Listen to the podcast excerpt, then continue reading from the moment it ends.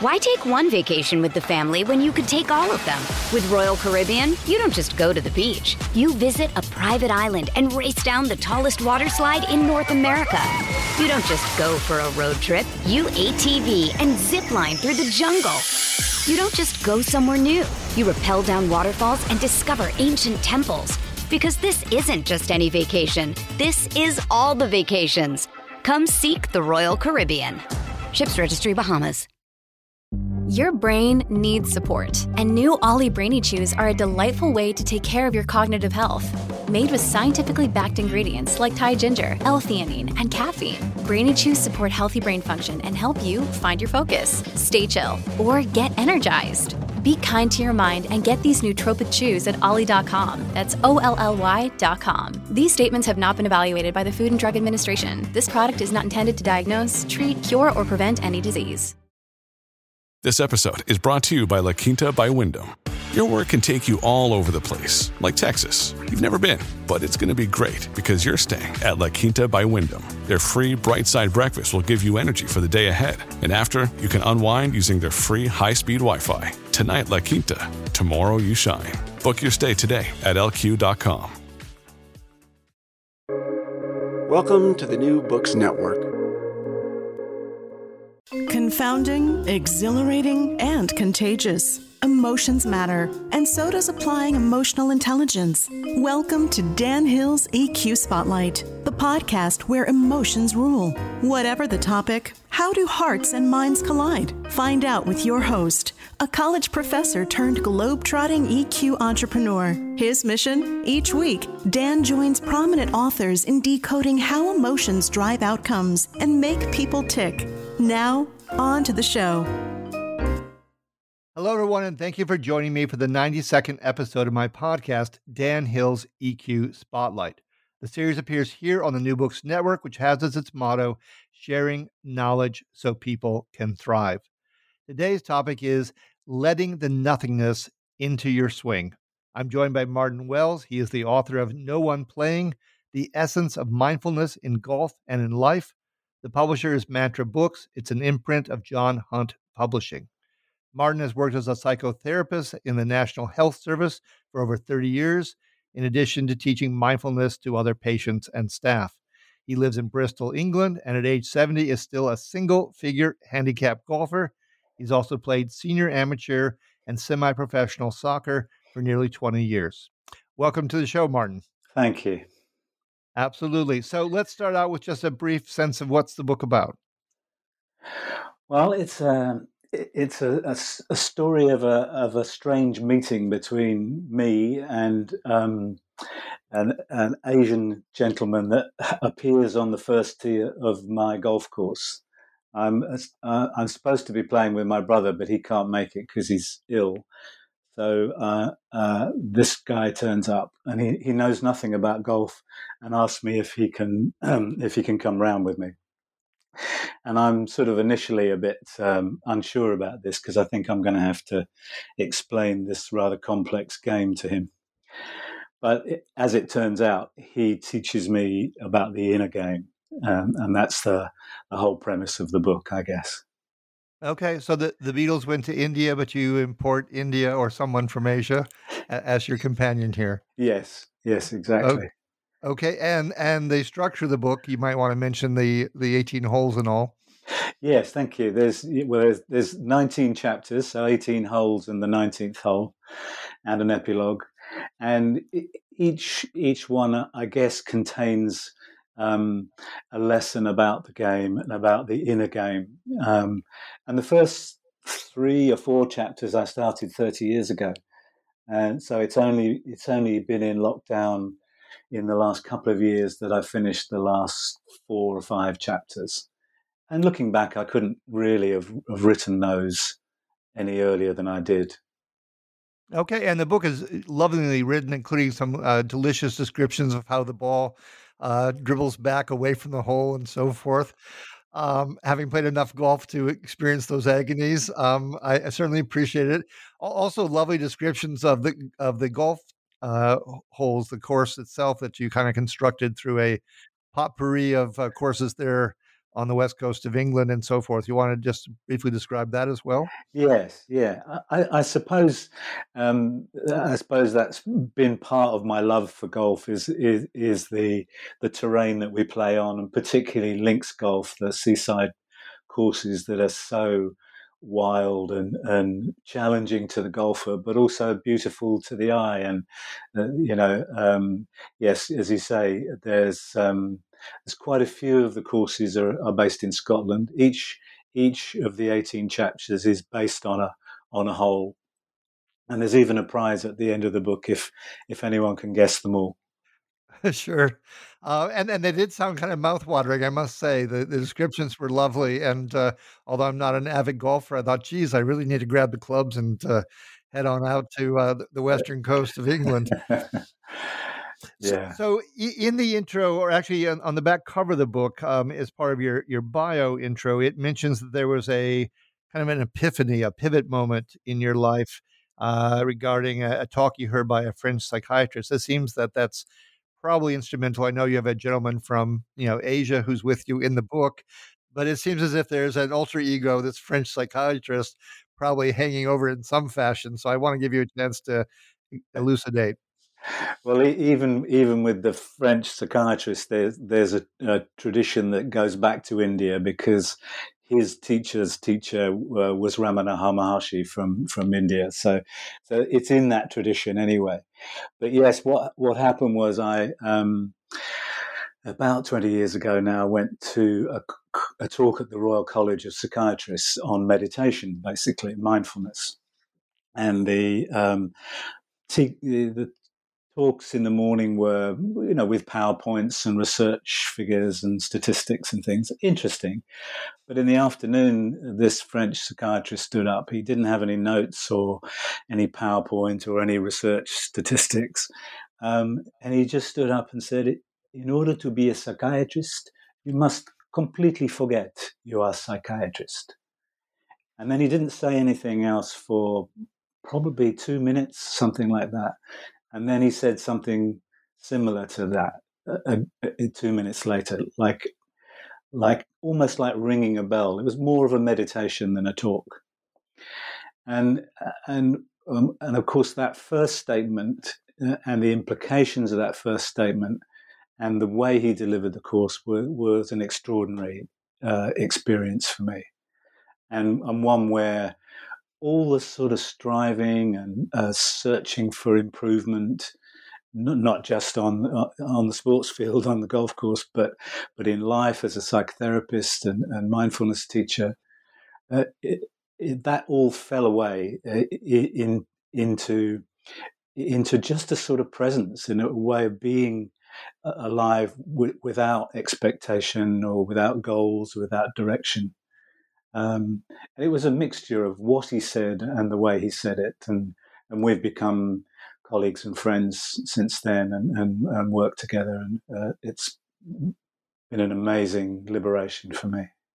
Huh, no, that does sound like a, a wonderful uh, delivery that he gave, um, including the way he did it. I, I mean, I've spoken at conferences in what 35 countries, but one I one I always remember is actually was very near the White House, a grand old hotel, and the woman delivered the entire speech in a whisper, essentially. And at first I thought, have you lost your voice? And then I realized it was part of the the whole message, which was she was trying to go unorthodox but more intimate, and it just was a wonderfully reflective talk. And uh, by the time it was done, I was like, "What a coup de grace! What a wonderful, you know, presentation." So l- let's st- stay with a few things. Then um, we're going to get into golf quite specifically a bit later on, but um, there's a seems to be a pretty important comment. You said the zone finds you versus getting into the zone. And if you can, you know, say a bit about that, and then maybe you have a couple of other uh, mindful tips uh, that that follow from that that sure. statement. Sure. Yes. And uh, um, it's um, it's a, it's a paradoxical um, the, paradoxical nature of, of meditation, of meditation practice, and and actually, as you say, we'll come to that where that is uh, in golf and sport as well. But we we'd love to be able to find the zone. How do I get in the zone? in a sense, and that's that's that's often asked. Or how do I how do I meditate to find peace? And, and there's the paradox that that often comes up in meditation and, and in these teachings, is that we are peace. So there's there's no way to peace. Peace is what we are. So in that sense, we can't find it. The only thing we can do is allow ourselves to be find, found by it, in a sense, reminded of our of our true home. I, I, I, like that. I, it makes me think of a, a different moment in, in college where the uh, student was trying to brown nose the professor. We were discussing William Faulkner, and he says to the teacher, with no understanding, obviously, of the concept, he says, Does Faulkner have any advice on how we can get free will? Yes, exactly. exactly. Yes, exactly. In in Chinese, it's called Wei Wu Wei. It's the it's the practice of no practice. So uh, there's an obvious paradox in that. It's absurd yes. to, to, the Western mind, to the binary mind. It's absurd, but but actually, there's a deep truth in it because as soon as you're trying, um, and, and, an example again from Jean Marc, uh, sometimes he will say, "Intention is in tension. So if we have that intention, then it, it, it automatically brings a tenseness into the body and to, into the mind. And of course, that's not the zone. So yeah. you, you automatically step out of the zone with that with that tenseness in the body. Well, the, the zone is a lovely thing when you can get there. I can remember, you know, all the best shots I've ever made in any sport uh, have all just happened. Even one day where I think I made honestly about 16 of 18 shots in basketball, including one from half court at the end of the game. I mean, it just someone came over to me at the end and he put his finger against me and went zzz, like I, w- I was on fire. a uh, beautiful and, thing. And the challenge is, of course, you can't manufacture that much no. as much as you'd like to. And and and in a sense, it's the essence of non-duality. We we we can't we can't sort of get there because we are there we can only we can only know what we're not. So we can we can observe the workings of the mind and the tensions in in the body, so so that we as we observe them, they fall away, and then of course, then the zone is more more available to us. Sure. Now, you mentioned the word absurdity a bit ago, and uh, one of the statements that uh, struck my attention in the book was you said, much of golf is absurd. Yes. Um, can you can you say more, please? well, um, I'd, I'd, probably have to ask my wife for, to answer that because she, she thinks it's definitely absurd. Yeah, okay. definitely absurd. What the hell are you doing? Um, and uh, and uh, it sort of relates to the previous thing we we were talking about in a way because um, there is an absurdity in in us in us trying in in thinking that we can control something. I, I always I always laugh when a sportsman come sportsman or sportswoman comes onto the, the uh, interview afterwards and says, uh, "Yeah, I, I, I felt in control. I was in control." And and I'm I'm always thinking to myself, "No, no, you weren't. That's that's an illusion, and that's part of the absurdity of the game that we might imagine we're in in control, and we might imagine that ego has finally worked it out so that so that we've we're on top of this. But any golfer knows that as soon as you start to uh, feel that egoic pride or, or, sense of control, then there's hubris. You're going to fall flat on your face. You're going to knock it in the lake or or hit an air shot or something. Um, uh, and, and, and that's the game, and that's the, the beauty of the game. It's a great teacher in itself. Yeah, well, the the biggest lies in life, of course, are the ones we tell ourselves. yes. Um, you know, and, and we're both uh, former midfielders in, in soccer, what you would call football, of course. And uh, I think that was probably the sport I played best, and in part because I didn't have time to think. I was just in the flow. As a center midfielder, I thought of myself as a hawk just circling and uh, the ball was the prey. And uh, my goal was to seize it as often as possible on behalf of myself and my team. Um, and it was that circling motion and just staying in, in you know in motion. You know, the first principle of physics, I believe, is a body in motion tends to stay in motion, and I tried to live live that principle as best I could. Um, so there was another comment just to take this a bit deeper because obviously you know you do work in you know psychology and uh, you also say those of us with deeper wounds to our self-esteem feel these poor shots in golf are confirmation of what we knew already. So, I mean, this is, you know, this is not a light book. It really does have significance to it.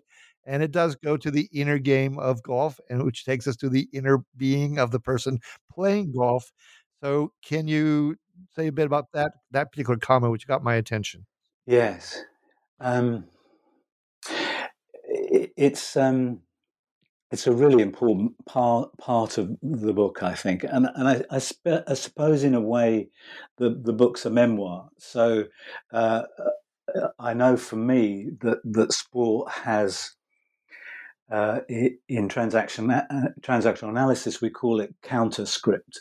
So it, it, it, being good at sport, being sort of uh, admired by colleagues or, or, or uh, uh, you know, as you say on a soccer pitch, being part of something that that's successful or, or, or works well has been an amazing sort of balm to uh, a, a, much younger part of me that that was very lacking in confidence, very shy, very afraid of people, and very sort of doubting of my um, not my not my uh, a capacity to be loved because my parents were very loving and very supportive, but but to really uh, make an influence or, or, or to have a voice. Um, and I would I would right into my twenties and thirties I I would never say anything in a group. Uh, or or only if I'd heard everyone else in the group speak, so I knew I was sort of safe. And there's a there's a there's a uh, there's an ethnic background to that in the sense that my mother's German and I grew up in the 1950s in the UK. And of course, being German in this country at that, at that time would have been, I mean, my mother's never really spoken about it, but it would have been really, really difficult time for her. And so I learned to hide that part of me, which would have also felt to me, uh, and I know it did, um, as a as a bad part of me, something something to be ashamed of, to be guilty about. Uh, well, I, I, do know from the 1966 World Cup, uh, wasn't the uh, English crowd chanting to the Germans, "We won the war"? Something, something very much like that. Yeah. Yeah, exactly. Yeah, and, and you can imagine me in the playground, age seven or eight or something. You know, being on the side of the the, the English army, not not not saying yeah. I'm German. yes. So I learned uh, to hide that. You know, I learned to hide that and cover it really. So so sport became a, a great opportunity to do that. Huh. Well, I can certainly relate uh, in that my family moved to Italy for two years when I was a boy. My father worked for the 3M company. I didn't know language at first, but I found myself in an Italian first grade in a fishing village, uh, and I could only do the math unit. And honestly, it took me until graduate school before I, t- I spoke in class. Uh, I got to Brown University. I said, I have to finally break through here. I have to talk in class. I very nearly didn't. I remember we finished the first, we were discussing a poem by uh, the British poet Andrew Marvell. And I hadn't said a word. I knew the poem intimately. I studied at Oxford. And finally I said, I don't think we've really discussed the poem. And uh, the teacher said, "What are you talking about?" And then I had to defend myself. So then I had to explain. So I finally, I finally did talk, indeed. But but but staying with that because you, you mean the book is autobiographical to a degree, and you mentioned your relationship with your father, and you, you had different politics. It sounded like, and quite possibly a different sensibility when it's all said and done. And, and you mentioned something that got my attention again, which is that you said men often have a hard time really being intimate with others. And my, my mom would even take that comment and say, This is a real typical conversation between guys. This is as close as they get often. Uh, I will meet you at the I will meet you at the green. Yeah. Yes. Absolutely. So, so what, why is it that men seem to have this uh, this uh, being afraid of true intimacy? Of course, they're they're sometimes afraid of being afraid itself. Yes. No. No. Absolutely. Um, I mean, it's it's strongly cultural, isn't it? We can see it. We can see it changing now, and and if we stay in the in the cult, culture of sport, for example, there's a lot lot certainly in the UK and I think in the States as well. There's a lot more sports people talking about their vulnerabilities, about their depression or their anxiety. Um, and certainly, you know, in our era when we were when we were playing sport and, and when we were young, that sort of thing did not happen. Um, uh, and and of course the message to us as young men would have would have been yeah don't don't show your feelings. Don't don't have your feelings. Uh, certainly don't express them. So so there there is a there is a cultural shift um, and and it was a very powerful uh, cultural uh, influence when I was growing up. And I went to an all boys school. Um, most of the staff were male as well. So it, w- it was an extraordinary sort of hypnosis in, into, into how to be, which, which left out a whole range of possibilities in terms of feelings, um, uh, uh, tenderness, intimacy, grief, um, which of course, in a way, drew me into psychotherapy, where where um, I, I, learned a huge amount from my own therapy and my own group therapy and supervision. Um, you know, it was a great gift to me in in that sense. Why take one vacation with the family when you could take all of them? With Royal Caribbean, you don't just go to the beach. You visit a private island and race down the tallest water slide in North America. You don't just go for a road trip. You ATV and zip line through the jungle. You don't just go somewhere new. You rappel down waterfalls and discover ancient temples. Because this isn't just any vacation. This is all the vacations. Come seek the Royal Caribbean. Ships Registry Bahamas.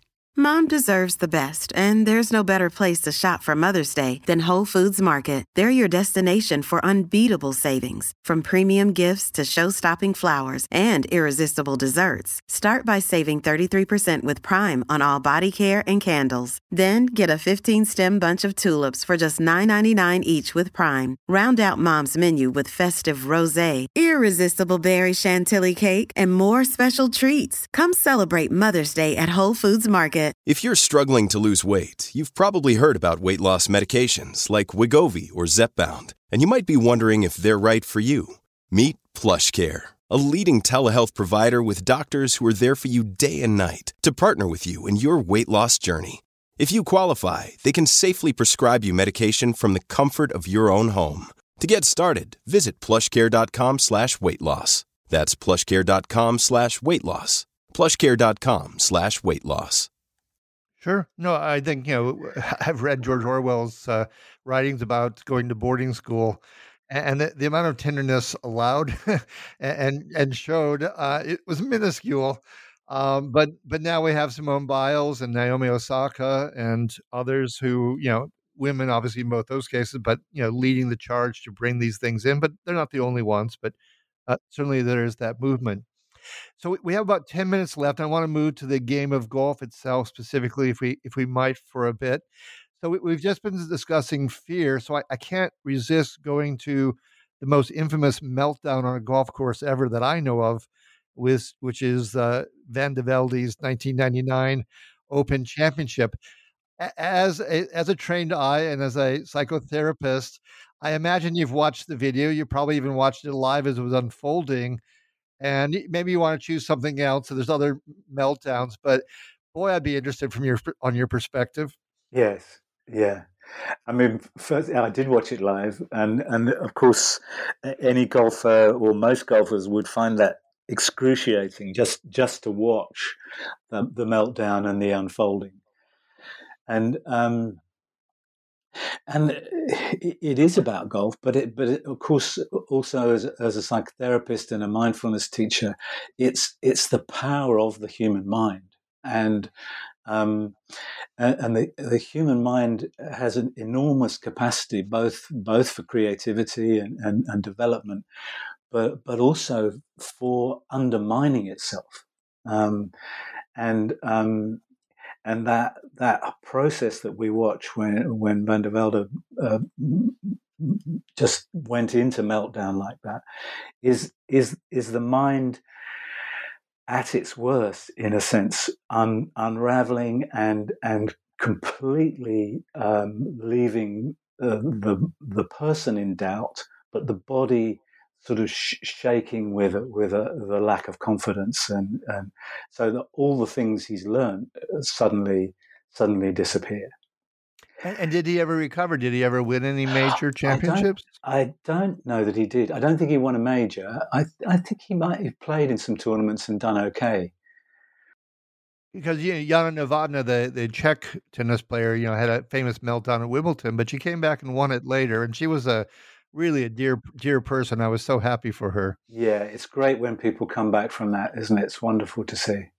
Yeah, but it's the power of the mind. And and I, just a quick example: I, I um, I was doing a mindfulness group in our health service here, and this woman, a Scottish woman, had been um, she'd had psychotic depression, depression and anxiety for twenty years or so, and she'd been in a colleagues group, a mindfulness group. And I said to her, "What what helped you? Well, you know, what did you learn?" And she said, "Oh, that's easy. I know I'm not my thoughts." I now know I'm not my thoughts. And this was absolutely liberating to her because, of course, you know, her thoughts had been, uh, you know, as a depressive person, failure. You're useless. You're, you're a waste of space. And for her to realize that she's not her thoughts, um, absolutely liberating. And the key to the book, in a sense, uh, and and of course, the the problem with the meltdowns is is we absolutely identify with the thoughts, and and and they they're influencing us. So we're we're not sitting back and thinking, "Whoa, I'm having a, a thought of putting it in that in that river off the tee here," and that and that's that's where the source of the meltdown comes. Sure, or or the totalizing. You know, I, I missed that shot and I'm a failure in life. Period. Exactly. You know, yeah, uh, exactly. Uh, well, it links you know, to your previous question. Yeah. Yeah. Well, I mean, you the book has very early on, of course, that delicious quote from Bobby Jones: "The length of a golf course is five and a half inches. The space between your ears." Uh, that's that's as good as that's as good as they come. It's so clear, isn't it? Yeah. So I've got to I've got to ask you something. This will be a, I suppose a tough question, but it's it's a multi, it's a multiple guess question. So I happen to be a facial coder. That's my practice um, in psychology. So I, I, read expressions from the face. It goes back to uh, Da Vinci and Charles Darwin. So one time I was invited uh, by the women's golf coach at Arizona State, which is a perennial powerhouse in America for collegiate uh, sports, particularly golf, often. And she arranged for, I think it was three, maybe four uh, serious amateur golfers, ones who entered, you know, tournaments, paid fees, uh, performed reasonably well. We all just met on the green, and I spent the morning essentially crouched down, reading their face faces as they as they made a variety of of putts, and then of course we could naturally see how they performed. So here, here are your seven choices because I'm going to be asking you which expression or which emotion expressed on their faces proved the most helpful and the most detrimental to being an effective putter. So the choices would be happiness, surprise, fear, anger, sadness, disgust, and contempt. Of those seven, which one do you think actually was most conducive to putting well, and which, at least from our little mini experiment, seemed to be the the most uh, harmful? I, I, I would I would veer between I'm copping out here, aren't I? Between surprise and happiness, and um, and and anger would would and anger and fear would be would be the at the other end of the scale. Okay, and Ours was a limited sample, so uh, I, I will not defend this in a court of law, but but I will tell you that actually, from our little experiment, anger, slight anger only, but slight anger, as in concentration almost, was actually the most effective. And that and that does correlate to some other work I did, which was was paid work, which was for the U.S. Olympic diving team before they competed in Rio. And, and as I watched the interactions between the coach and the diver high on the platform, they had a little routine, at least most of them did, where they would exchange a, a knowing smile between them, I suppose, to reaffirm their connection and a boost of confidence. I actually found it was detrimental to their diving, and the divers who instead showed that kind of purposeful, concentrated anger did the best, and they shifted their routine. They dropped that uh, before they headed to the Olympics. Um, so that's what I found, and the least effective contempt. Uh, the smirk, the the knowing smirk that I, I'm above I'm above you, this. I, I, of course, will make the putt. The, the, I think almost the supposition that I'm in control because, you, yeah, because you're actually not in control. Um, anyway, the, the, the person was so intrigued. She she just wasn't willing to pay my fare, so I didn't take the offer. But uh, there was a conference on golf analytics eh, with the event being held at St Andrews in Scotland, and I was invited to speak to show my results. But uh, you know, since that wasn't really my my calling in life, and I was going to, to pay the fare, and I've been to Scotland before, I, I passed. But I, I, sometimes regret it actually because uh, I've not been on the course, and of course, it's very historic and wonderful and extremely daunting, and all those things. So, a couple other questions in golf here. We're, we're, we're near the end. So, in tennis, it's often said that the seventh game of the set is really a crucial game because then you're up 4 3 and you're just nosing that much better to closing out the set on your behalf. In golf, given the structure of your book in 18 holes, is there a point? I mean, because obviously in tennis, you'd say, well, you know, it's add in or add out or, you know, in the tiebreaker, but, you know, that seventh game can loom large, people believe. In golf, is there a hole, you know, out of the 18 holes, is there a hole that's kind of in some subtle way might be the harbinger of how this thing's going to go? I, I think I don't think I don't think I generalize. I think I think there's um, there's probably different holes that that symbolize different things. Like in the, in in the book, I, I, sort of comment on the first hole and how people set off on the first hole and maybe they hit two bad shots and then they they define their whole round because of those two bad shots. Oh, it's not going to be my day or sure. or how unlucky or whatever. So so often the first hole I think can can uh, be significant, and then of course in in golf and particularly in links golf you've got the ninth, which is the turn.